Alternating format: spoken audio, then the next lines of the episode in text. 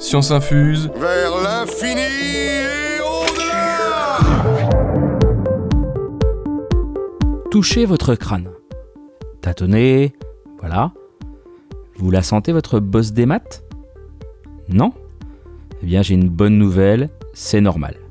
Bienvenue sur Science Infuse, le podcast scientifique aux arômes de mathématiques. Je vais vous expliquer le Claude. Le monde a entendu parler de la bosse des maths. C'est son sens littéral qui nous renseigne et nous explique sa provenance. Les personnes douées en mathématiques auraient une bosse située sur le crâne permettant de les reconnaître. Et là, on va parler de phrénologie. Phrène en grec, c'est cerveau et logos, connaissance. La phrénologie, c'est une pseudoscience qui vit le jour au début du 19e siècle. On la doit à un médecin allemand, Franz Joseph Gall, et vous n'imaginez pas les efforts que je déploie pour éviter les blagues sur le fait qu'il devait probablement jouer du piano debout. C'est peut-être un détail pour vous, mais je... Bref, décrite par Franz Gall, donc, la phrénologie consistait à penser qu'il existait un lien de causalité entre la forme du crâne d'une personne et son caractère et ses capacités intellectuelles.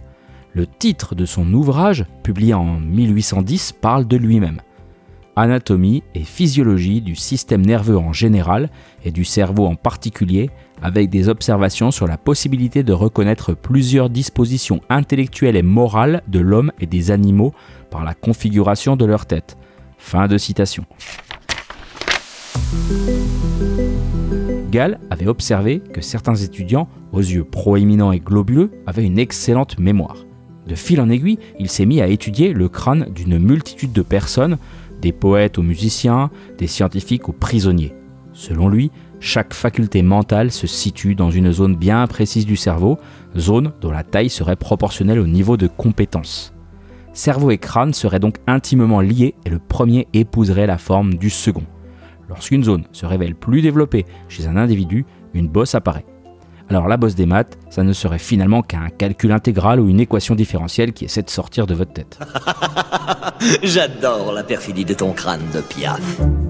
Cette bosse des maths serait a priori située à l'angle externe de l'orbite.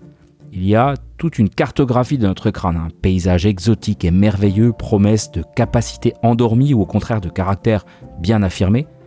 La théorie de la phrénologie, que Gall appelait lui-même cranioscopie, distinguait 27 capacités morales et intellectuelles dont les bosses du cerveau traduisent la personnalité de l'individu. Eh oui quand même, 27. Hein, Parmi elles, on trouve en vrac l'amitié, l'estime de soi, le langage, la mémoire, l'espoir, l'approbation ou encore la combativité. Il est également possible d'évoquer des zones plus étonnantes telles que l'amour conjugal, la disposition à tomber amoureux ou encore la suavité, tout un programme. Alors là, n'importe quoi. Bon, évidemment, la théorie est tombée en désuétude hein, depuis. Pourtant, des bosses, nous en avons sur notre crâne. Ça, c'est une certitude. On peut en observer chez quasiment tout le monde au niveau de la voûte crânienne. Elles proviennent du caractère modelable de notre crâne de nourrisson. Selon la manière répétée dont un bébé est couché, la forme de son crâne change. Les cartilages osseux de l'enfant, de par leur souplesse, marquent la déformation. Et quand ce cartilage devient un os, la forme reste. Donc physiquement, certaines bosses existent bel et bien, c'est indubitable. Mais pour le reste... euh, C'est du bidon, Thérèse Alors quid des travaux de notre pauvre Franz Gall?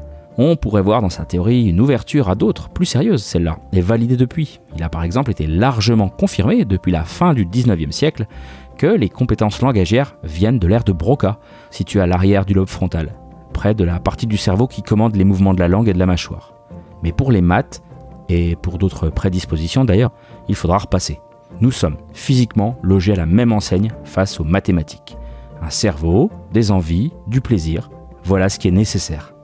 La différence se joue simplement dans l'intérêt qu'on leur porte et dans l'entraînement qu'on leur dédie.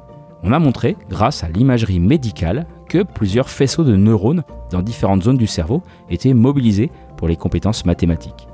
Lors de calculs, les deux hémisphères cérébraux sont impliqués, et c'est par des exercices de compréhension et de répétition que les réseaux neuronaux entre les différentes zones vont faciliter la circulation des informations et des raisonnements. Le neuropsychologue Stanislas Dehaene a d'ailleurs montré que le cortex pariétal inférieur des deux hémisphères, qui se trouve dans la profondeur du sillon intrapariétal, contenait des circuits neuronaux dédiés à la manipulation des quantités numériques. Or, cette région n'est pas une bosse. Toutes les vérités ne sont pas bonnes. Non, à- non, d'accord, non mais c'est bon. Pourtant, ce mythe de la bosse des maths à la peau dure. Mais pourquoi donc? Peut-être parce qu'elle est une excuse toute trouvée à nos difficultés ou notre désintérêt pour les mathématiques. Avec la bosse des maths, la vie garde un côté magique et un côté fataliste également, totalement arbitraire sur nos compétences. Il est parfois plus simple de voir ces compétences comme un cadeau du ciel que comme la somme conjuguée d'un travail certain et d'une envie de découverte. Seulement, c'est faux il est aussi important de lutter contre les idées reçues et les stéréotypes qui peuvent rendre les sciences excluantes. Non, pas besoin de boss pour être un génie des maths. Je suis un génie Merci d'avoir écouté cet épisode de Science Infuse. Pour encourager mon travail et booster ce podcast, n'hésitez pas à vous abonner sur votre application d'écoute préférée et mettre 5 étoiles à Science Infuse sur Apple Podcast et Spotify. Allez, à très bientôt.